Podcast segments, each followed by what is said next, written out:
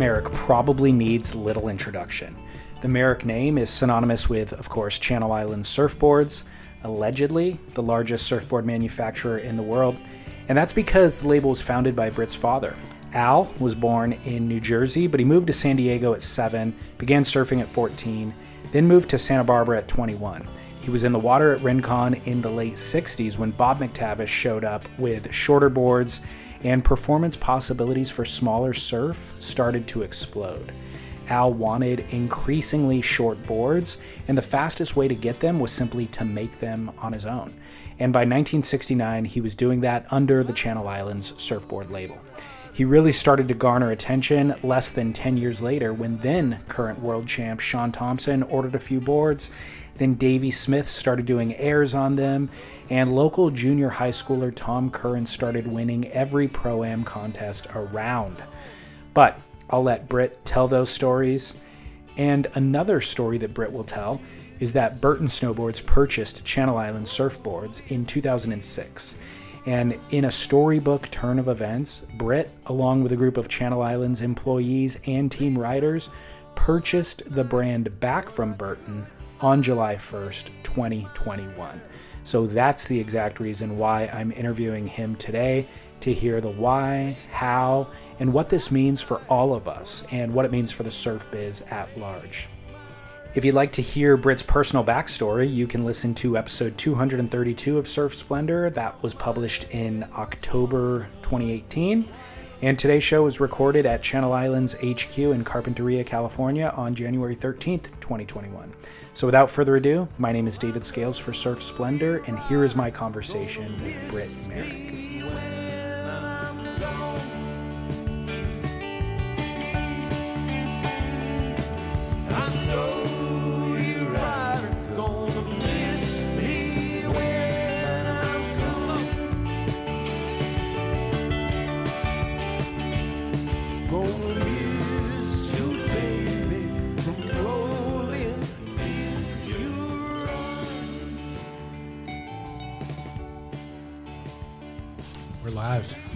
You got your notes there? Yeah, Your script? I scripted it all out. Um, well, Britt Merrick, welcome back to the show. Thanks. Cool. Stoked to be on again. When do you think it was? When was our last one? I didn't look it up, but what do you Oh, think? Oh, that's a, such a good question. Two years ago? Yeah, I'd say at least two. Yeah. I feel like we're fast friends already. Oh yeah. All the pretense normally of like me interviewing somebody that I don't know and I'm, you know, nerves, a little bit of nerves, Yeah. all gone. Well, you know, I'm one of the guys that listens to your podcast regularly, so you know your voice is very. But you didn't. First time I met you, you had never listened to a podcast. Yep. Never heard one until I was on one. Now I'm listening to all kind of podcasts. We, in fact, when we went surfing just now, we had a cool chat about some of our favorite podcasts. Let people know what's your favorite. What are your favorites? Uh, well, non-surf related. Uh, you and I both really like that one. Um, uh, what did, what was it called? Disgraceland. Disgraceland. That's incredible. The really stories about music and music history and rock and roll stuff and the tragedy of it and the self-destruction of it. That's fascinating. Um, that actually came by a listener's recommendation Oh, to me. Yeah. Did you hear me talk about it at some point? Nope. I feel like I've mentioned it once briefly, Hmm. um, but I learned about it from a listener. Okay. I'm not sure how I came across it. I'm not sure. But once I did, I started binge listening. It's cool because I'm in the shaping room all day. So you have so much time to listen to stuff. So I'm always like talking to my friends, like, hey, did you listen to, do you listen to? And they're like, uh, we have real jobs. Right. We're not just like somewhere listening to podcasts all day. So there's that one. And then the one that I love is Dead and Gone. It's done by the same guy, Jake Brennan, who's a genius. And uh, that one's about people who have been murdered around the Grateful Dead scene. It all seems very macabre, but it's um, it's it, he does he he like really drills down um, from the investigative slant. So he's really like a good investigator, and he's like chasing down leads and like live. He's he's recording live while he's confronting people. what? Yeah, he's confronting Amazing. people who everybody thinks from this community probably were, was the guy who like murdered the people. Oh my gosh, this is amazing. He gets like chased off people's property and threatened, and like it's pretty cool. Um, I didn't know that there'd be enough murders surrounding the Grateful Dead to create a podcast series about. Why are there? Well, there's a reason why that is. And the reason is um, it, within the Grateful Dead community. So we're all familiar with paranoia. There's something else called pronoia, right? If paranoia is the fear of all these things that might happen, pronoia is a sense that everything's always going to be fine and nothing bad is ever going to happen. And that's very much sort of the ethos of like the Grateful Dead community. So what that does is it creates a beautiful sort of community at times and vibe, right?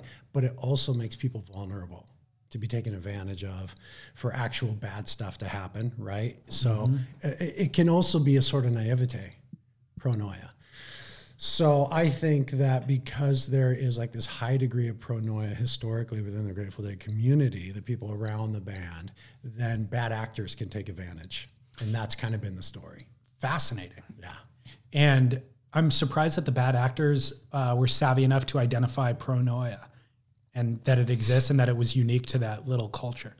Well, don't you think bad actors have sort of a sixth sense for that? probably right. They're probably vulnerability. Yeah, they're yeah. probably not. Maybe some are cognizant of it, but I think that there's just a certain element in society who, when they perceive that, their go-to is to take advantage. You don't have to be very savvy, actually. Now that I think about it, to recognize there's a big group of people there, all on acid, and you can just go pull their wallet.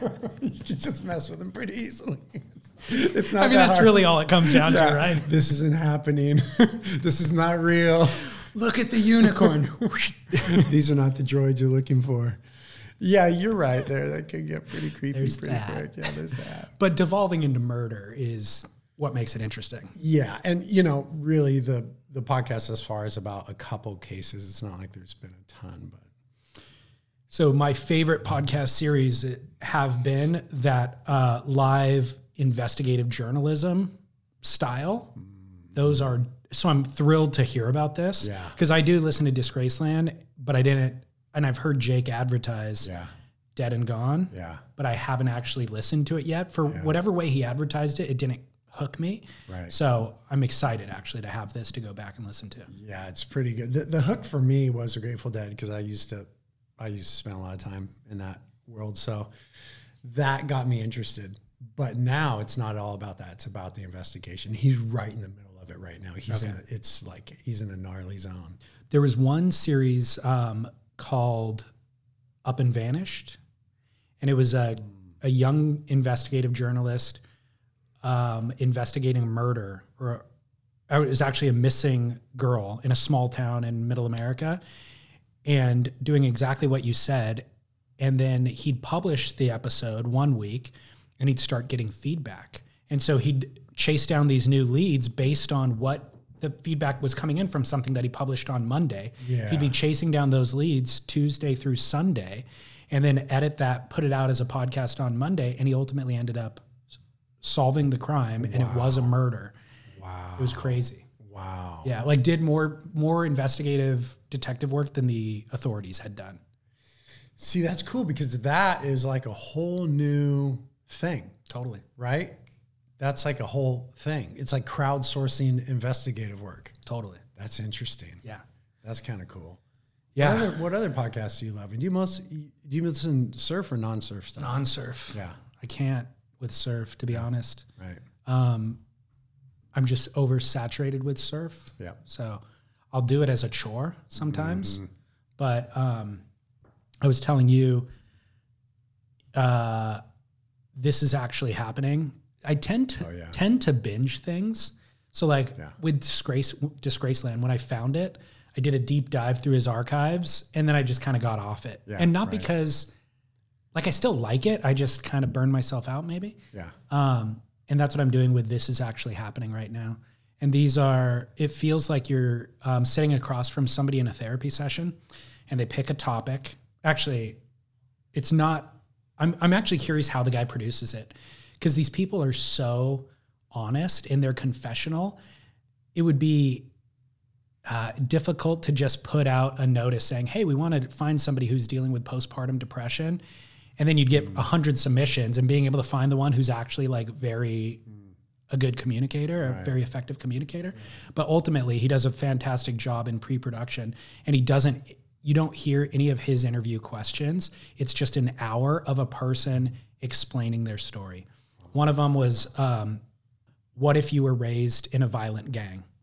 That one. That other one was, "What if you had postpartum depression?" What if your mom left and joined a cult? What if you were into, you know, uh, adult diapers? Was the one I mentioned to you earlier, which is a sex kink uh, that apparently is pretty pretty big. There's websites dedicated to It's it. not good. I'm So out on that. Don't shame. Maybe there's a listener right now. So I've been really, I've been really into that series, and I find myself um, sympathizing with people who wear adult diapers as a sex as a sex turn on. I mean, seriously, I'm like tripping. I'm like because they he goes all the way back and explains being raised in the Catholic Church and like the shame associated, and he's able to connect the dots between how kind of those early formative childhood experiences have affected his sexuality in adulthood. And not in a way that's even like vilifying the Catholic Church or anything like that. It was just That's a story. yeah, it's just a kind of a matter of fact. Like these were the kind of inputs and these are the outputs. And so, yeah, you find yourself really identifying or maybe sympathizing. Yeah, or becoming empathetic too. Yeah. Yeah. Uh, so I don't know that that's ones for everybody. I can see a lot of the episodes triggering people. Tri- you know, and he actually puts trigger warnings at the beginning of it. You know, really? like, hey, if you're if you've experienced sexual abuse, don't listen to this episode or whatever kind of a thing. So that one I've been really into That's on heavy. this road trip. Yeah. Yeah. Uh, well, first of all, congratulations on 50 years of business. Yeah. Thanks. thanks. Yeah. Yeah. Thanks. I mean, we're entering 51 Yeah, we're in 51. in 51. Yeah. Um, to me, this I've only been alive for a portion of it. I was gonna say I'm 48. close. Yeah. You're almost there for all Yeah, of it. Um, to me, this is a rags to riches story. Hmm. That's the angle I love about this story. I think there's a lot of details to unpack in it, and maybe we will, but um, and maybe and maybe there aren't riches. To be honest, I'm I'm Well, projecting it's surfboard, so riches are relative. right, but I love that it started in rags. yes, definitely. Rags are definitely a part. Um, the reason why we're meeting here is because Channel Islands LLC recently bought back Channel Islands surfboards from Burton. So we'll get into that. But none of it could have happened without your kind of full time commitment to the brand. In 1998, I think it was, uh, you and your wife, Kate, started a Friday night college ministry in Santa Barbara called Reality. Eight kids were in attendance on that first evening.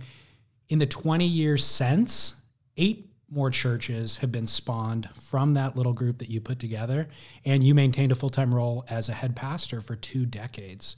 So tell me about your decision to leave that world and commit full time to Channel Islands. Yeah. Well, it's interesting. It was kind of a um, slow pendulum swing on, on both sides of it. So prior to 1998, I was full time at Channel Islands. You know, the, the, the family business plan was always that I would take over. My dad tells a story that from the time I, he held me when I was a baby, he told my mom, We're going to build this business to give to this boy. Wow. I know. I just got goosebumps when I said it. Um, and so that was always the plan my whole life. I just grew up in the surfboard industry in Channel Islands. I was always in the factory or the retail store. Um, I just literally grew up in it. And that was always a plan. And I loved that. Like this, you know, Islands was started because my parents loved the surfing lifestyle and they love surfers and they love surfboards. They love the joy that surfboards bring to people, that deep connectivity of making something for someone. My parents both experienced that. My dad was making surfboards, my mom was a seamstress. And so while my dad was making boards, she'd be making clothes. And so this experience of like providing meaningful things for people is so much a part of building surfboards. And I sort of took on that ethos very, very early. Um, and I was super into doing the surfboard thing. And I'd done everything you could do at Challenge from cleaning the shaping rooms, you know, to working in the retail store, to running the shaping machine, the first one we ever had, to shaping, um, to marketing. I did it all. And then um, you know, I grew up in a Christian home, very strong Christian home. And at some point, my wife and I just had this sort of deep burden for the kids that we surfed with here in our hometown in Carpinteria all the time, that they felt like they were lost and they needed help. And we were looking for a way to, to help them. And our paradigm is, and was at the time, sort of Christianity. So we just kind of grabbed these kids and started teaching them Bible studies and, you know, trying to help them and guide them through the crazy teenage years and that turned into this whole reality thing and all these churches and all that stuff. But that was a slow pendulum swing. So i was kind of doing that thing on the side the bible studies and the ministry but mostly my life was channel islands. And then ministry began to demand more and more and more of my time. And there just came this point where it was obvious that i couldn't sustain my wife and i couldn't sustain doing both. And my parents were very involved in the whole thing and we all looked at each other one night and we're like Britt and Kate can't keep doing both of these things. And we really feel like God is calling them to do this ministry thing. So it was really one of the most difficult things in my life because ministry wasn't my dream, Channel Islands was. Um, but I certainly felt that it was something I was supposed to do. My parents felt the same way. So there was a sense of like, this is cool. There's um, destiny and purpose here, but there's also a great degree of loss because this is what we know and this is what our dreams were around this is what we want to do and this is what is what we've invested in and this is what we've planned toward. So you know long story short we committed to the ministry. My parents had to go to plan b. Plan b was they were getting near the time of retirement and i was a retirement plan but with me out of the picture we need to sell the business. Burton came along and burton was incredible. That worked out very well for my parents um, Burton has always been amazing to Channel Islands. You know, Jake Burton's whole thing was it was really because Jake Burton was a surfer and he loved Channel Islands growing up. And so for him, it was a passion project. And uh, Burton's a very big company. There's a lot of structures around it. But he used to tell people at Burton, look, don't mess with my surfboard company. Mm. Don't mess with them. So as long as we stayed profitable, there wasn't any messing with. Um, and they're very, very helpful the whole time and very, very generous. And um, so, fast forward now to the last five years or so, I once again began dabbling in surfboards. And the story is my daughter Daisy, which we talked about this last time, had cancer and she was dying.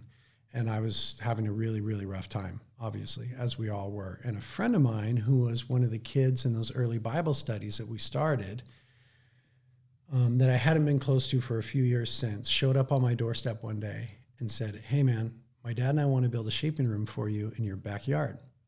And I said, Dude, I haven't shaped a board in years. Like, what are you talking about? He said, I know you haven't, but I think you should. I think you need to. Hmm.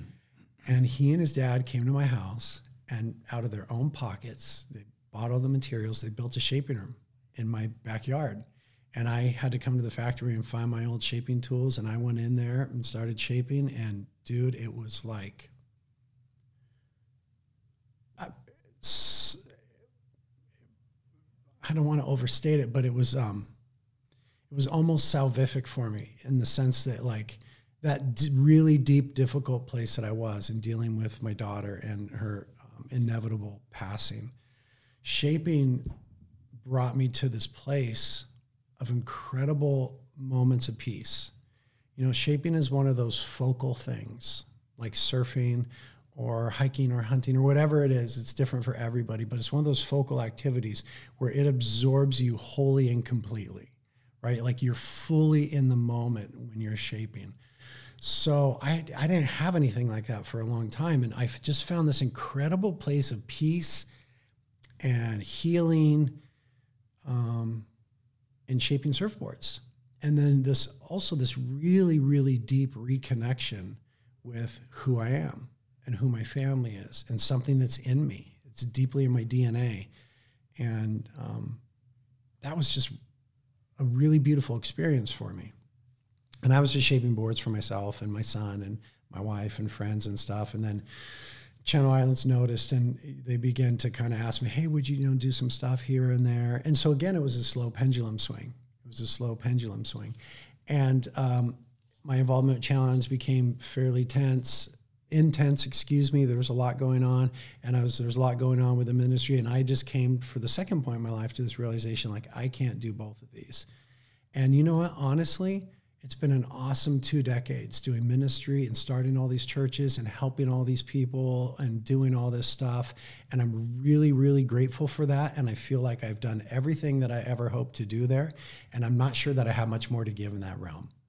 I was pretty, you know, I had kind of given everything that I could give.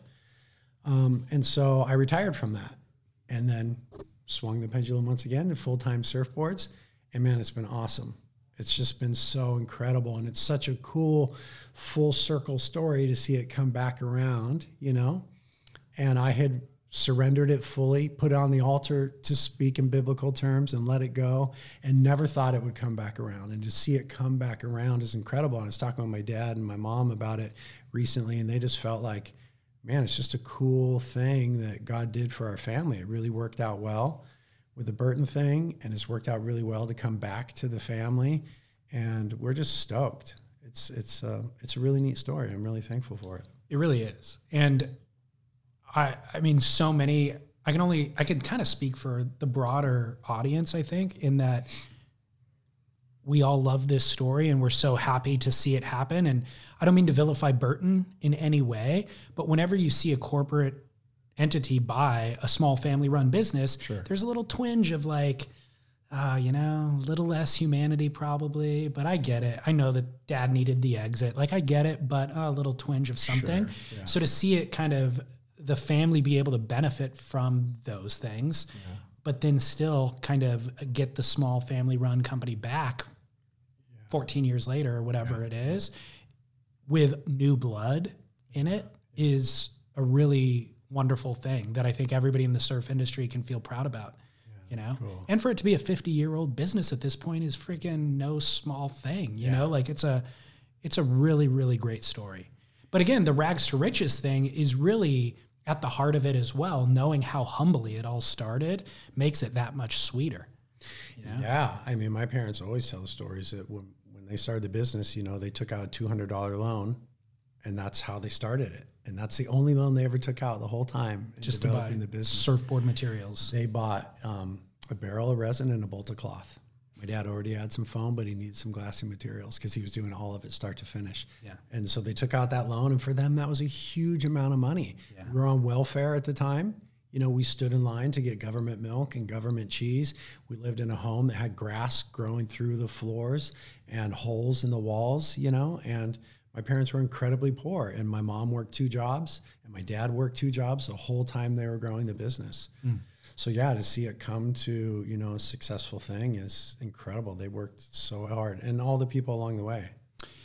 and it's also a story of this region too to be honest because this region has grown up a lot in that amount of time and you talking about your dad just building things for people and your mom making the clothes for people it's a small town feel Yeah. and carpinteria still is but santa barbara has grown up a lot in that amount of time but it still has kind of a small town feel and so you see the same people at the beach every weekend and you can you see them at church, or you see them at the store, or whatever. So to be able to kind of be handcrafting stuff for the community that you live in, in, a, in a small town, it's very different than doing it in a you know trying to fake that in your marketing if you live in Los Angeles or whatever. Yeah, totally. And that's that's the vibe. I mean, I'm a small town guy, right? Carpinteria, the town I was born and raised in is 14,000 people. And every day I see people I've known for 40 plus years, you know? When we just went and surfed Rincon, like I knew everybody that was walking out to the water, you know, and I'd known them my entire life. Right. Like that one guy that walked down with a longboard, Danny, mm-hmm.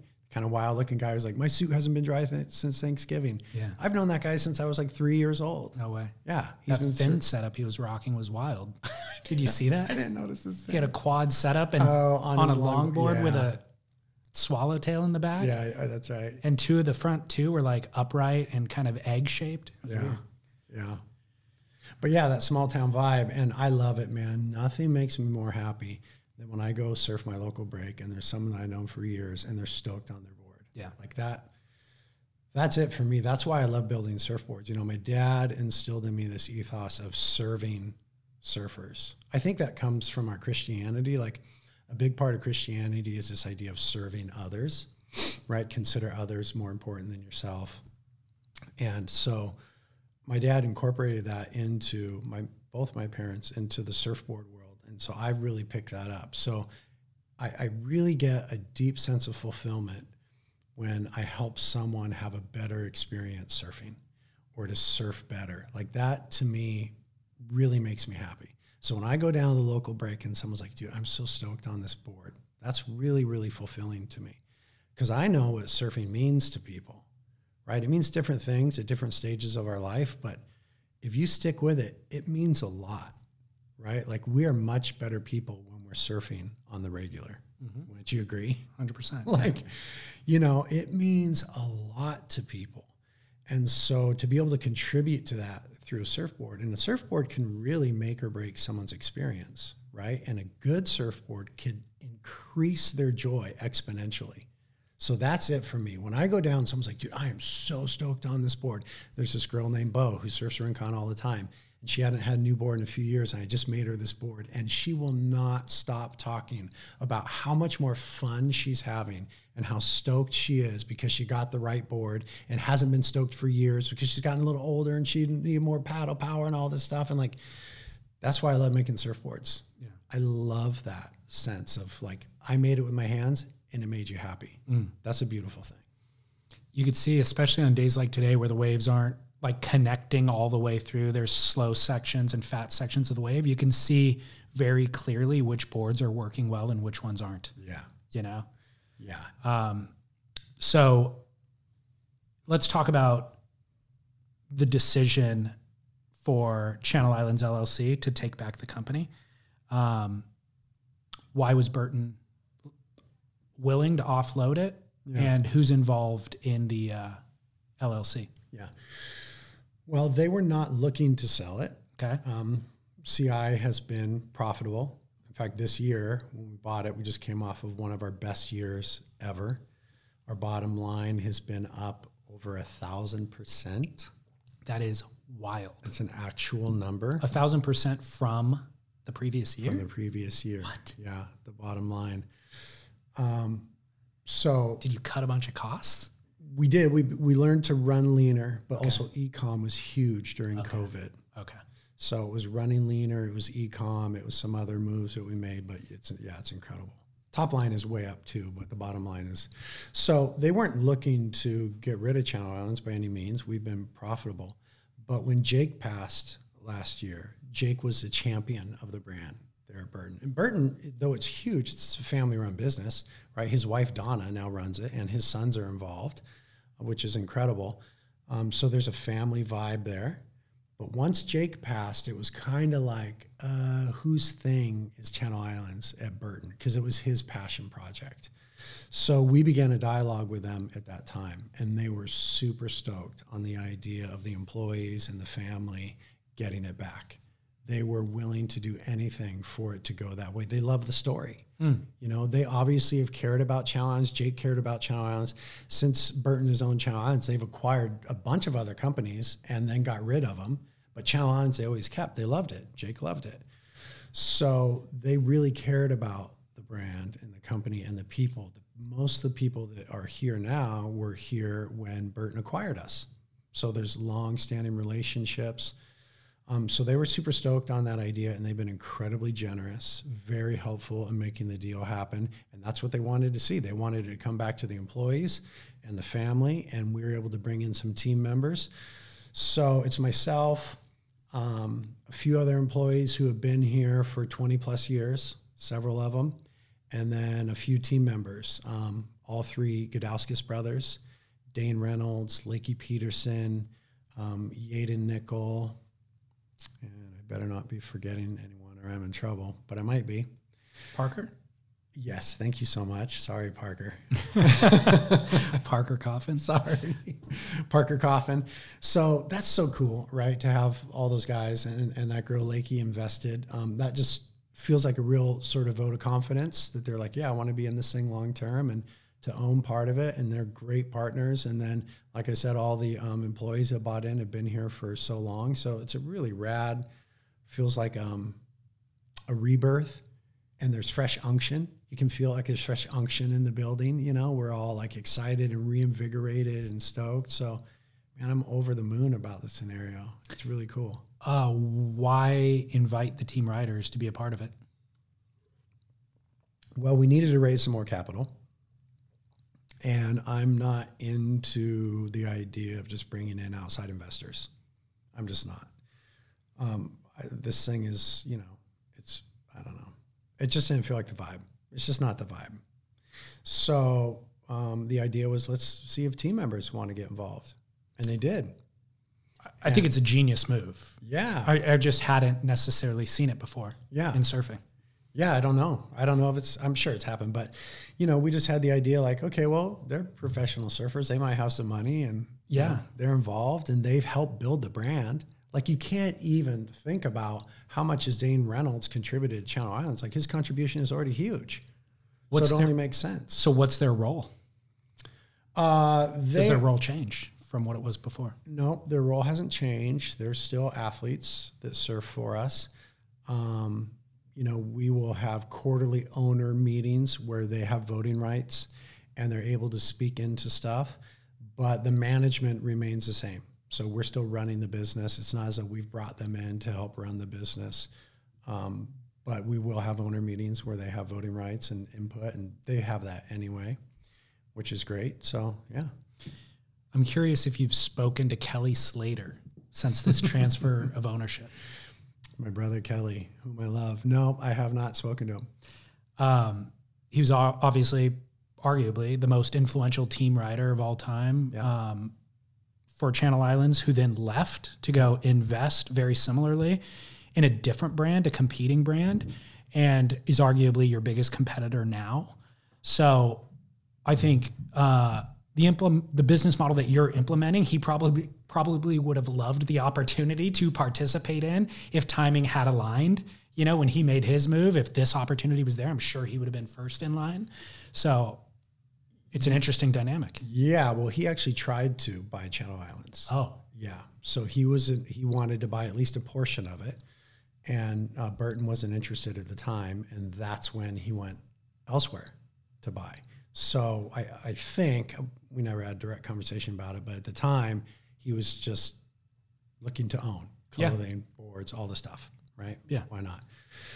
So yeah, you know, it's unfortunate, and who knows? Maybe it's fortunate. I mean, things work out the way that they're supposed to. But that was his thing. He wanted to own part of Channel Islands, and it wasn't available, so he went elsewhere. yeah. Yeah, It's interesting. Uh, I mean, it's a timing thing, yeah, but it's interesting that now they would be arguably one of the bigger competitors for the Yep. brand, you know? yep.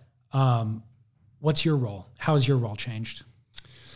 My role hasn't really effectively changed. I mean, my thing is I like designing and making surfboards and working directly with surfers, right? That's what floats my boat. So I have the freedom to do that. Um, obviously, I'm kind of the CEO or whatever, although I'm not totally sure what that means. But so I have some, you know, responsibility, and the bucks to the bucks to some degree will stop here. But the guys that have been effectively running the business for years do an incredible job, and they've been here since um, long before Burton. Right, the two guys that are my main partners in this thing. Um, we worked together when we were teenagers at Channel Islands. They've been here their whole adult life. And so they know what they're doing. They're excellent. I don't mess with them. I don't need to. But we have a great sort of working relationship. It's very collaborative. Um, but I, what I want to do is to be able to go surf and then get in the shaping room and then talk to surfers about what they need and design boards. Like that's what I want to do. So I try to keep anything else to a minimum.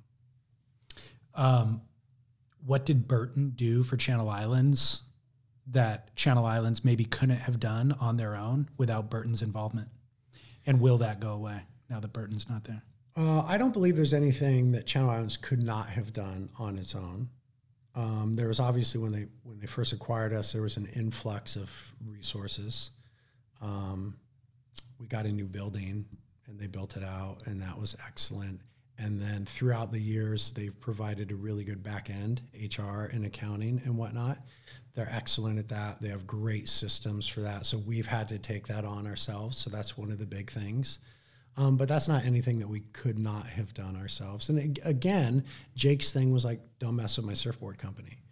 So if you didn't know, if you worked here and you didn't know that Burton owned us, you would never know. Right. You would just think Channel Islands. In fact, I know there's people that didn't. They knew because at some point Burton was on their check, but they didn't think that way at all. You know, they kind of treated me like I owned it, and they would even say, "Well, it's your company." This is before we acquired it. I'd be like, well, "Actually, it's not." Um, so they, you know, they were pretty hands off and generous and cool. uh, from the consumer standpoint, who's trying to buy Channel Island surfboards around the world, did Burton kind of open up supply chain, distribution chain, any of that stuff for Channel Islands? Ultimately, they did not, though. That was the plan initially. Okay. So the plan initially was to own all of our manufacturing all around the world. And it did not work out. So now we have a licensee model all around the world, which works out great, right? Because licensee goes directly to the bottom line. And we have incredible partners um, all over the world. So that was their plan, and it didn't work. So So I would like for you to try to explain why it didn't work, but let's couch it under this next question, which is there's kind of a general feeling, um, I don't know, in surfing that like quality and a tailored fit of a surfboard is associated with a small manufacturer. Go to your local shaper, he'll make the board that's right for you and it's high quality, right? And kind of the flip side of that equation is let's say pop outs that are coming out of Asia models. They're models, and they come out of Asia and they end up on the surfboard rack. Um, is there a way to kind of maintain the standards of quality and tailored fit if you're making boards for people in Southern California, Australia, and Spain simultaneously? And is that generalization that I even said correct? And where does CI fit in? Yeah, that's in a that. great question. So we think a lot about that, and we've been super intentional about that. So our our um, value is local board builders building boards for local surfers. So everywhere that we have a licensee, that's who's doing it. So in Australia, we have a licensee on board. They're incredible partners. And our shaper, Thomas, there in the Gold Coast, lives in the Gold Coast, knows all the surfers, surfs on the Gold Coast, fish, fishes on the Gold Coast, and he makes boards for those guys over there. They're our designs, but he's also able to adapt them for what the surfers over there need and what the conditions require. The same with our shapers in Sydney, the same with our shapers in Bali. You know, Kutch there is a great guy. Chris Kutch, and he makes boards specifically for Bali. They're, again, they're all our designs. All our designs come from here. They all come from this factory and from us working together, but they're able to adapt them for their waves. And that's the same in every other place. It's local bo- board builders. And that's really our value. That's what we try to do here. Everyone that works in this building lives here, right? And they all surf here and they're all locals and we all build boards for people that we know and people that we don't know, obviously.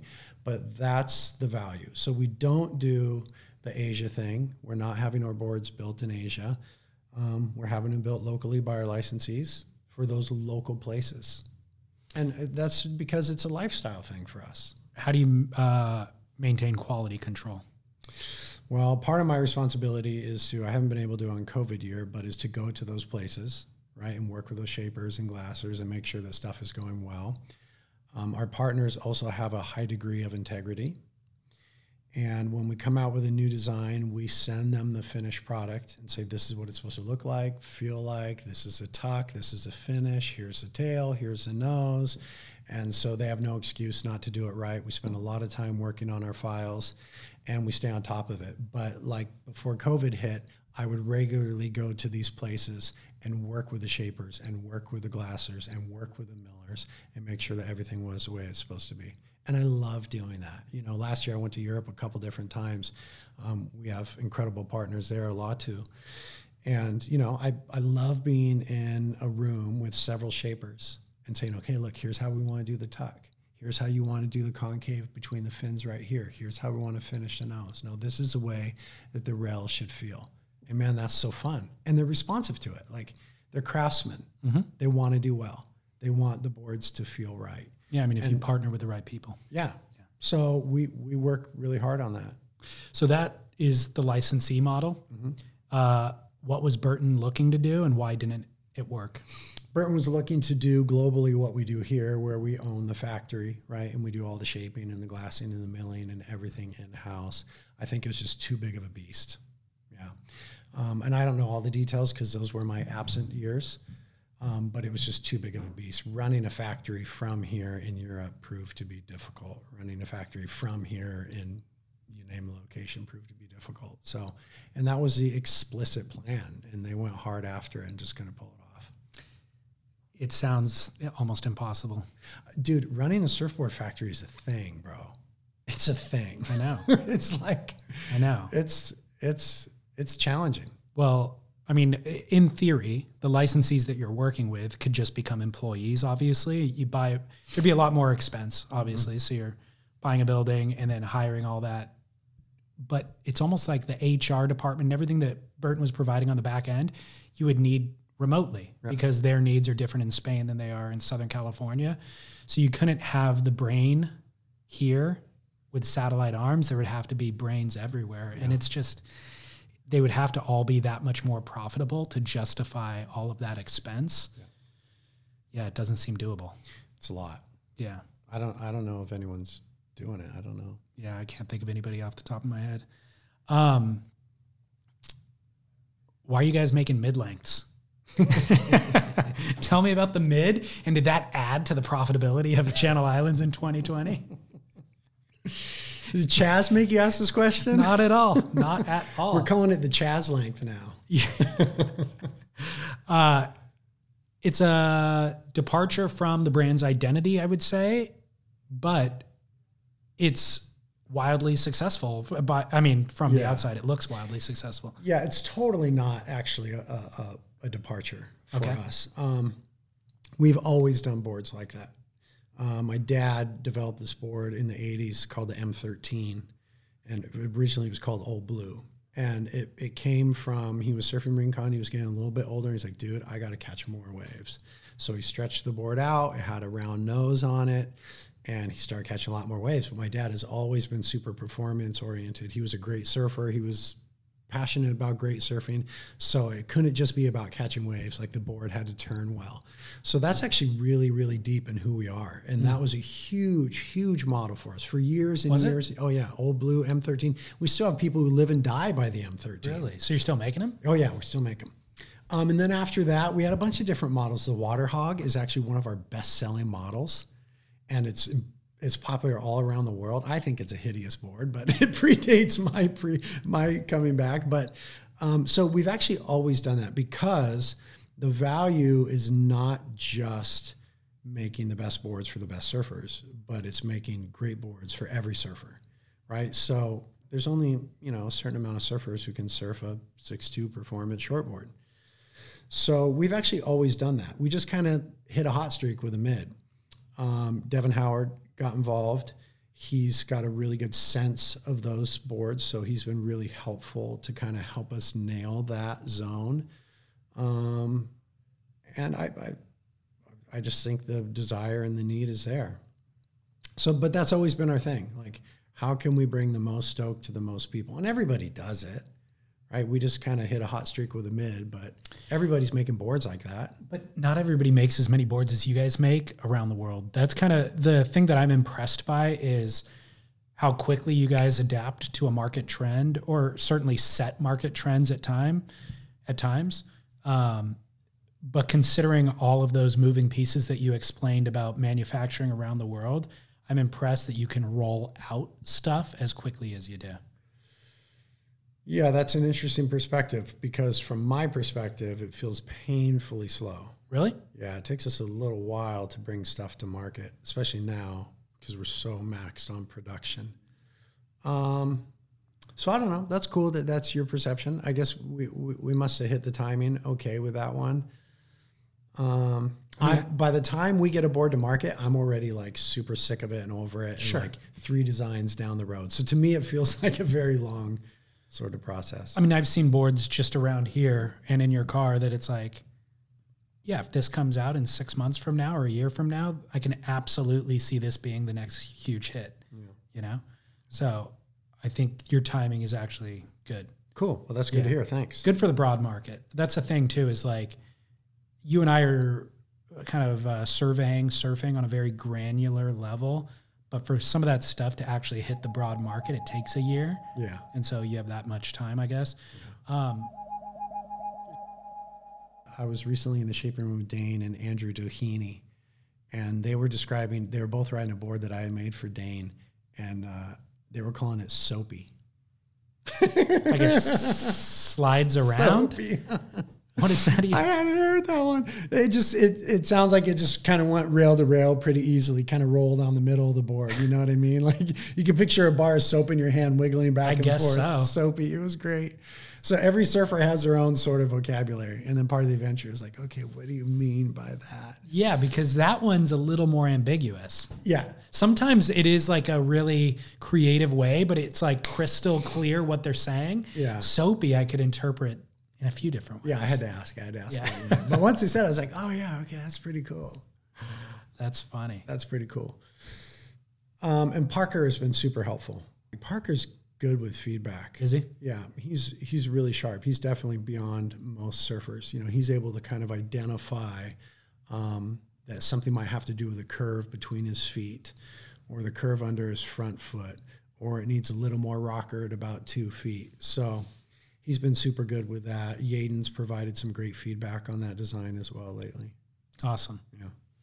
Uh, I feel like Parker is gonna hit hit like he's an unsung hero. Yeah. Uh, I think he got overshadowed a little bit by Connor, maybe with Connor being on the CT and stuff. But Parker, in that amount of time from when they were doing their Young Wise Tales blog or whatever, Parker's gotten so fit. His surfing has gotten so unbelievably sharp. And to see him now with a new, relatively new sponsor, I'm like, man, I really hope that that allows him to kind of uh, find his path as a professional surfer, really solidify his identity in the surf kind of industrial complex because he has everything that you would want out of a surfer. He just needs, I don't know what. Yeah, that's a good thought. It, it, he he I, I would say he is kind of undersung at this moment and underrated. He's incredible when you watch him surf. Yeah, and he's the whole package: the barrels, the carves, the airs, the whole thing. Yeah. And you could see that he's like dialed down like his discipline and his work ethic and he's smart and all that stuff. You could see that he's done that in the recent years. And again, getting fit. So it's like because the media landscape is all like kind of diffused and there's and even the brands aren't really pushing their individual athletes that hard anymore. And even if they are like where do you do it? Where do you push them? Yeah. just on instagram? Yeah. have them make a video put it on stab? Like Right. what traction does that really give you in the market? It's almost like he and Par- connor did such a good job with the young wise.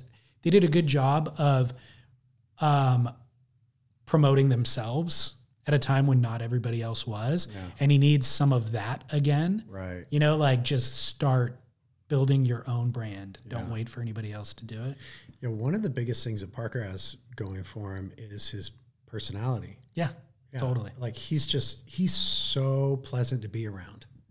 Right? He's just one of those people. Yeah. Like you want to be around him. You're stoked when he talks. Like when he talks to you, he looks you in the eye. He's fully engaged. He's like encouraging, but without BS. You know, he, like there's no um there's no guile. Like, yeah, I think that if he could somehow like bring that to the forefront again, he's just really attractive in that way. i agree 2021 is the year of parker Yeah. you heard it Parker, there you are. I forgot about you in the ownership list for a second, but this you is your knew year. you knew he was No, it was coming. I Yeah, just you coming. got to it before I did. You're younger than I am. um, what does your dad think of this ownership transition Uh, my dad and my mom are super stoked. I mean, you know, they built Islands with blood, sweat, and tears. And though it was nice for them and a cool windfall to sell it to Burton, that wasn't their dream. It just wasn't. Their dream was that it would always be in the family. So I think it feels a bit like a dream come true. Uh, I think it's immensely satisfying for them. Good. You know, that what they've built is now in the hands of family and old, old employees and team members. Like I think it's really satisfying, which makes me really happy for them. You know, my mom's in her mid 70s and my dad will turn 78 in March. Um, they're both in incredible health and super spry, super active. I see them every single day. Um, but I think it's neat for them, sort of in those years, to say, "Oh, cool, it's gone that way." That's really rad. It's amazing. Yeah, Uh, they're totally uninvolved though. okay. No financial investment whatsoever, not a single cent. Um, they don't have any role in the business at Why all. Why would they want to? Yeah. I mean, No, they're. I mean, you know, yeah. um, but it's cool. I'm struck by the business savvy of your father and maybe your mother as well, in that there's kind of savant level talents in the world, and maybe he falls into this category. I don't know. Like Whitney Houston would not be stopped. You know, like she was such a great singer. People, the world would bang down her door just to listen to her sing. There was no kind of getting out of that. And then there's kind of um, ambitious people that won't rest until they take over the world. Or the flip side of that is you can have the hardest work ethic in the world and never work your way out of anonymity if you don't have some of the talent or the ambition or whatever. Your dad ultimately built the biggest surfboard brand in the world, maybe. Is it? Is Channel Islands the biggest surfboard manufacturer? You tell me. I think it is. I don't know. Okay. so how how did your but baked in that Yeah. is a bunch of his insights into taking advantage of opportunity. Because he could have all the hard work ethic in the world and ambition, and he's a talented guy, but like you have to really capitalize on opportunity Yeah. and make good business decisions along the way. You could have flubbed it a million times along the 50 years. So the beginning of that was I'm really impressed and struck by your dad's business savvy. Um, and I think it actually, you might have some of it as well, because to build eight churches in 20 years is no small feat either. And it's doesn't sound like something that either of you went to school to learn how to do, the Right. business kind of aspect side of it. Right. What do you attribute it to? And did he instill it in you? Yeah, well, up, up. So f- as far as my dad, it was very much from the day one. Channel, Channel Islands was a partnership. My mom and my dad together, and my mom played a huge role. And my mom is super business savvy. She was a bookkeeper until the day she retired. No way. Yeah, Crazy. and she ran the retail store for years and years and years and years. And all the business decisions were always my mom and my dad together. So my mom deserves, when it comes to the business end of things, a huge amount of credit. Um, she was really amazing at that, and they were great partners. What's her name? Terry, Terry Merrick, and she's a mother to many. Anyone who's ever worked for my mom loves her. Um, so, and then beyond that, my parents are really, really committed to integrity and treating people well. So they always took care of their employees. They always took care of their vendors and they were always honest about their dealings and they dealt with people in a way that was kind and generous and honest and they had integrity in their business dealings. And I think in the long term, that kind of thing pays off. You know, I mean, I would hope we live in a world where it does. I'm not sure sometimes. Yeah, I know. I mean, That's- truly. Yeah, no, I, I t- and I totally get what you're saying. And I think as someone who's trying to kind of live in a similar way as them, I struggle with that at times because I look at the success of others who I know are not integrous, and I know are not doing those things things that way. But there has to be a, a sort of a higher impetus that propels that. But that was their thing, like integrity, honesty, generosity. Those are the things that they practiced. And then my dad just refused to ever be satisfied when it hmm. came to surfboards. He just refused to be satisfied. It could always be better. It could always be better. Um, and that was that driving, artistic, creative craftsman thing. And he certainly took that to business. Like, we can go further, we can go further. And he did the hard work. I mean, my dad tells me stories about the early 70s and making a bunch of boards from beginning to end, loading them in a van and driving them to the East Coast to try to sell them and walking into surf shops cold turkey in 1974 to be like, I'm Al Merrick. This is a board I built. I've got a van load of them. Will you buy one? You know what I mean? Like he did the hard work and that's commitment. So I think they brought those um, characteristics and qualities and values to the business. And then I think a lot of it also, though, was uh, serendipitous or fortuitous. I mean, so Shaun Tomson in 1977, fresh off winning a world title, comes to Santa Barbara because he wants to surf Rincon, starts to ask around, who's a hot shaper? I want a board for Rincon. Oh, well, that's Al Merrick. So now my dad in 1977, you know, eight years into the business, nine years into the business, is shaping boards for a world champion, right? And learning. Shaun brought my dad the first twin fin my dad had seen. Shaun had a twin fin that he conned MR into making for him. MR didn't want to make him a board because MR and Shaun were competing. Shaun finally got a board from MR, brought it to my dad. My dad started making boards based on that at Rincon and zoom. And then again, Shaun in 1981 had got a thruster off Simon Anderson, brought it to my dad. Look at this. My dad had never seen a thruster. Started making thrusters, testing them at Rincon. At that same time, there was a young Tom Curren. It was a perfect time to transition a young Tom Curren from the twin fin to the thruster. And that was a huge one, right? The Al Merrick thruster developed around Tom Curren was like a thing. You still see design characteristics of it in short boards today. But to have Shaun Tomson and then a budding Tom Curren, and then only a few y- years later to have Kelly Slater come on board, those are like magical, fortuitous, serendipitous um, things, Yeah. you know, and those happened. And I think any real success story has those in them, right? There's got to be a bit of magic, luck, blessing, sovereignty, whatever you want to call it, in there somewhere. And they certainly had their fair share of that. Yeah, I wonder. It's interesting. It's a bigger conversation, but I wonder how much of it he wills, your dad wills to himself too, or attracts. Let's say through all those good deeds, through all those good business dealings and like integrity and all that stuff. You know, it there's a karmic attraction to it. Yeah, it. there has to be.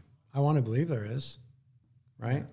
I want to believe that doing the right thing pays off. Yeah, Yeah, I was raised that way. I was raised that way. Yeah. the one thing I am going to embrace though is never to be satisfied.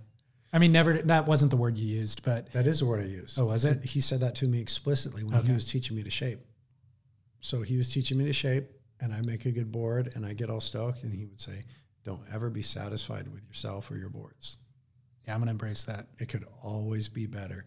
Now, there's a really cool side to that, and there's a shadow side to that, right? The shadow side is um, that then you only feel as good as your last board.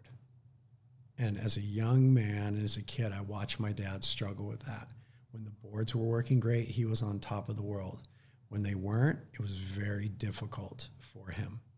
And I experience that same thing now, right? So because I've taken on that same value, um, I sometimes I feel I'm only as good as my last board.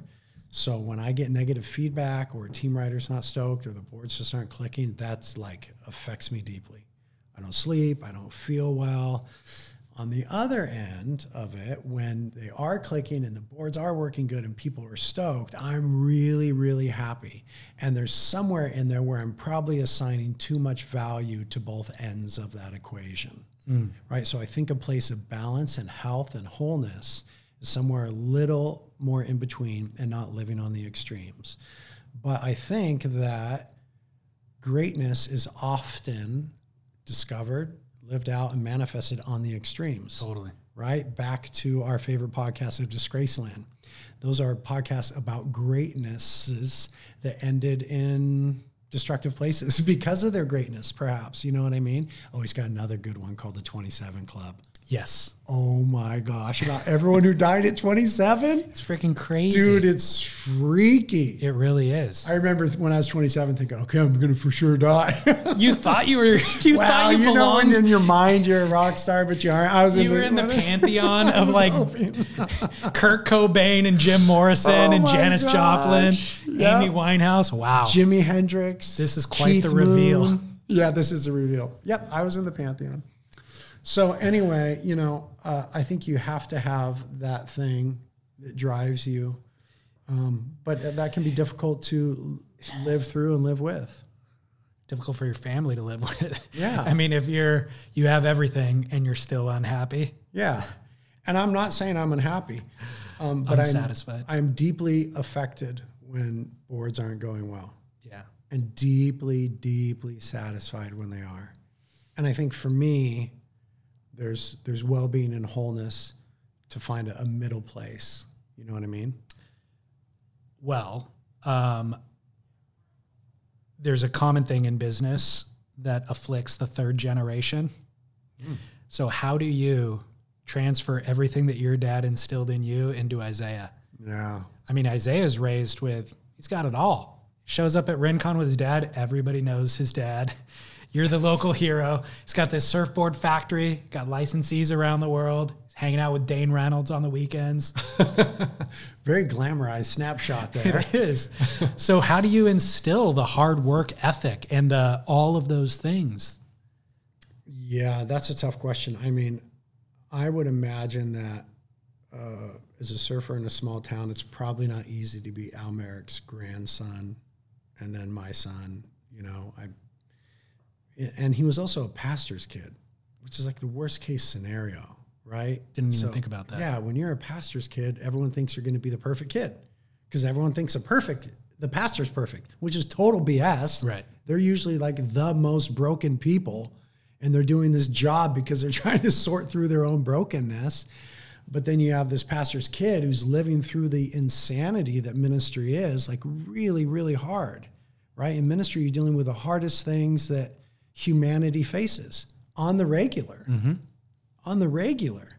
So to see that um, tumultuous sort of emotional, spiritual reality that is ministry, and then have people expect of you to be perfect because you're the pastor's kid is like an insane situation to have to live in. So he had to live through that. He had to live through his his little sister contracting and dying of cancer. And then he's got to live through like I'm third in the line of this legacy of, you know, one of the greatest surfboard companies ever. Like, man, that's got to be tough for that kid. You know? Totally. Yeah. But you can't pander to any of that. You can't baby No, you it. can't. No, I mean, do you give him a broom and make him sweep sweep the shaping bay? How do you? So one of the things my wife and I did early on with him was we tried to instill in him a good work ethic. So we did that early on through chores and earning and rewards and stuff like that. And he has a good work ethic. He has different passions right now than surfboards, which is cool. He does work in the surfboard factory, but he's passionate about filmmaking. He's an incredibly talented filmmaker, uh, videographer, photographer. Editing is his jam. He's amazing in editing stuff. Um, so that's like his passion that he's pursuing right now. And he's also 20. So he goes to the skate park every night. You know, he's skating, he's fooling around with his friends, and he's out too late and he's having fun. And um, I want him to do what is life giving for him. He's got talent in surfboards. I may have told you the story before, but I was teaching him to shape a few years ago, and then I asked my dad, "Hey, will you come and help Isaiah shape?" My dad was helping him a bit, and when he did his first hand shape, start to finish, my dad said, "This is the best first surfboard I have ever seen from anybody." Hmm. And the thing about my dad is, when it comes to surfboards, he does not BS. He does not hand out compliments easily. I mean, I have worked for how I can't do math 30 years to try to get compliments from my dad on my surfboards. Not kidding you. Like he just doesn't do that. He's not impressed. Like he's freaking Al Merrick. You know what I mean? And so for him to say that was like a real thing. I know there's a grandfather grandson thing, but it was like a real thing. And if you look at the board, the kid's got talent. But shaping is a hard road. Shaping is a hard road. And in our minds, it's not just like learn shape 3D and press print and make Yeah, it right. like you have to learn to shape. You have to learn the craft. And that takes a lot of dedication. That's a hard road. So that has not been his path thus far. He did it for a while. He's worked in our glass shop. He's now installing our tech with Spine-Tek. He's doing airbrushing and a few different things. And if he chooses to do surfboards, he's got an incredible opportunity. And that's awesome. If he chooses not to, he's got a lot of other talents and passions that I'm excited to see.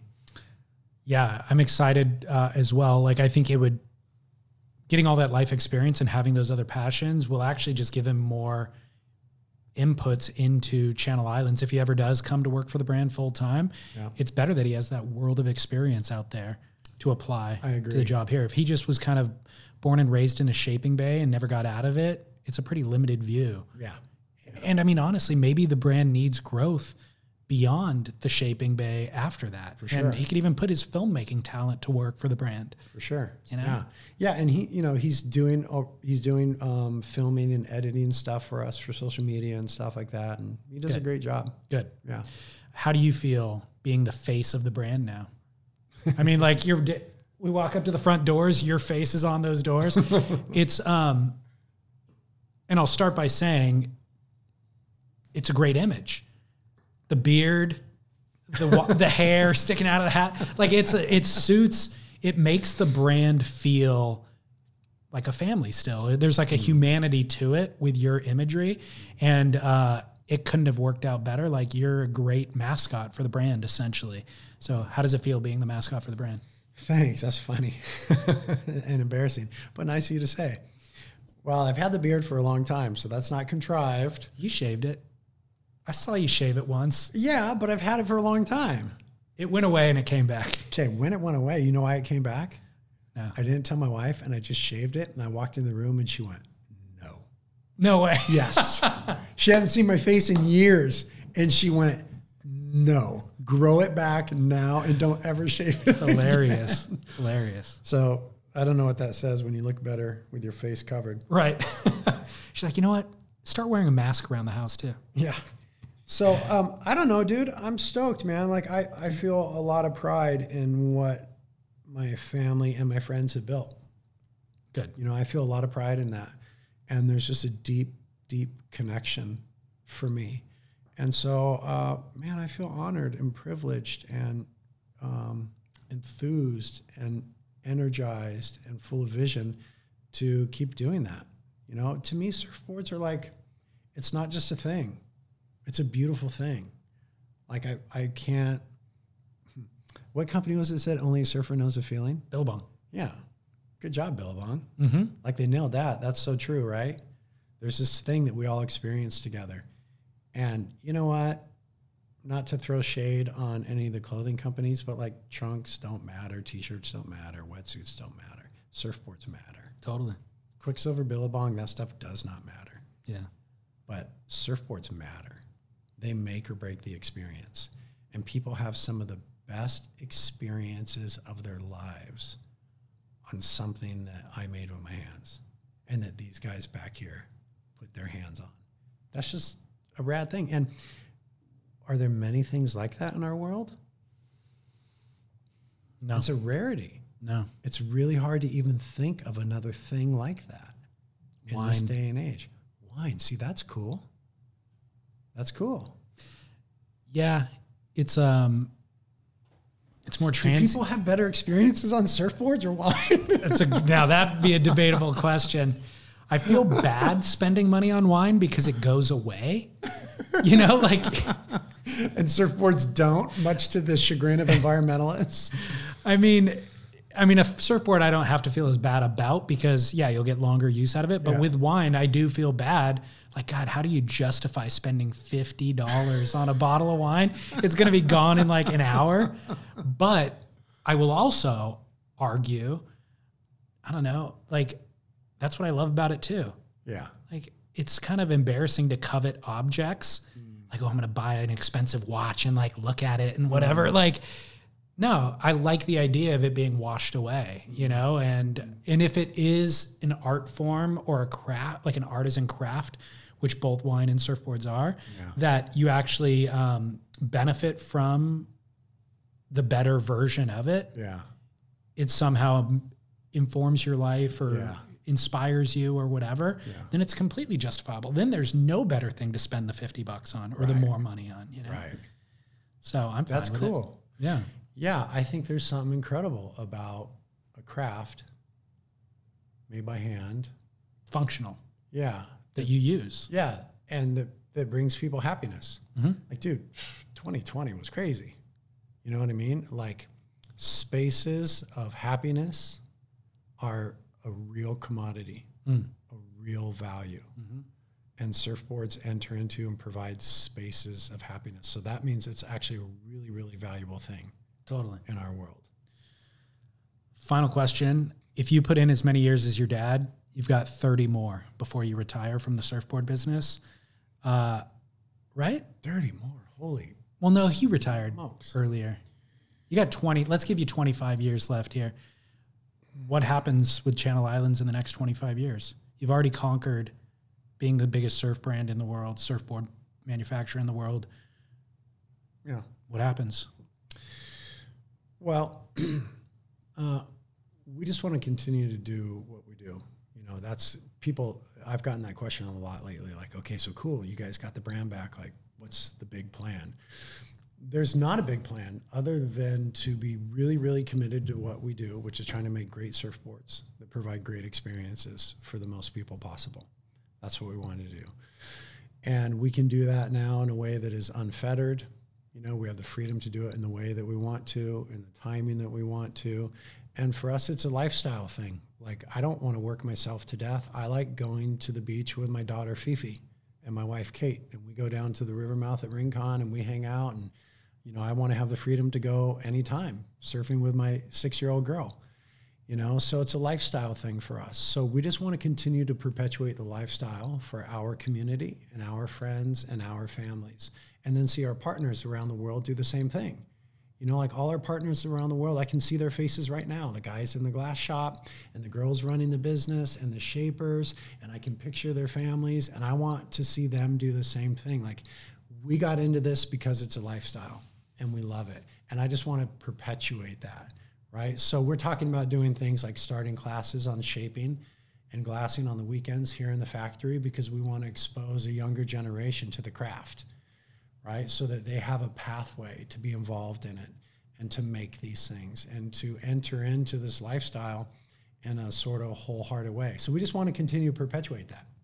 And we're really committed to doing things well, right? That thing of integrity and honesty and quality and generosity. We want to continue to carry that on. But just like my daughter Fifi, she's six years old.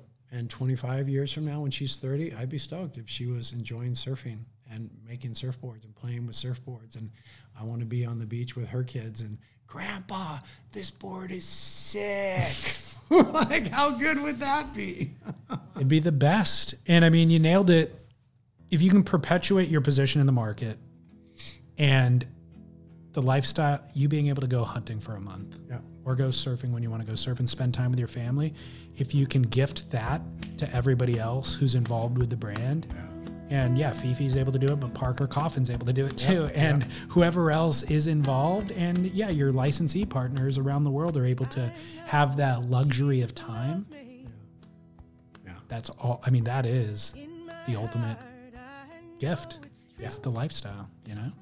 So That's the goal. That and to crush the competition. here, I thought it was all altruistic. It is. All right, Britt. Well, it's been a wonderful afternoon. Yeah. Thank you it's for your fun. time. Thanks. It was fun to go surf. Yeah, Yeah. dude, needed it. Try those fins. Let me know how you like them. I will. Thanks. Plagues and famines, frogs and locusts, walking on water, burning bushes, rolling the thunder, parting the waters too.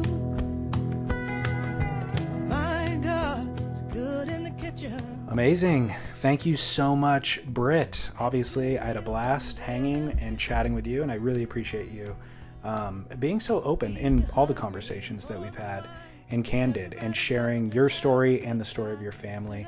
Um, I know I can speak for a lot of our listeners in that we really are rooting for Channel Islands as a brand and the Merrick family, and so it's great to see you guys back in this position and uh, hope to support you guys in any way that we can.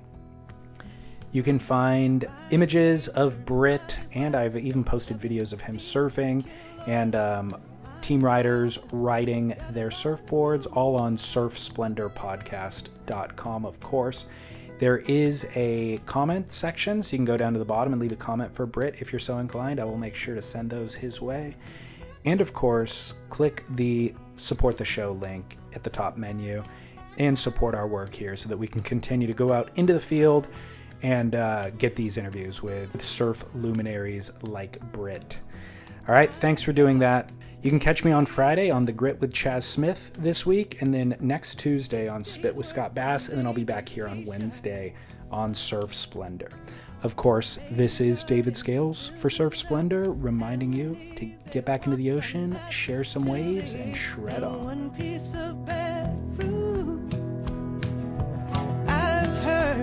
Your God's older. Buddha, Allah, Krishna. Manifest with many faces, worship the world over in foreign places. I assume your God must love you. I know Jesus loves me.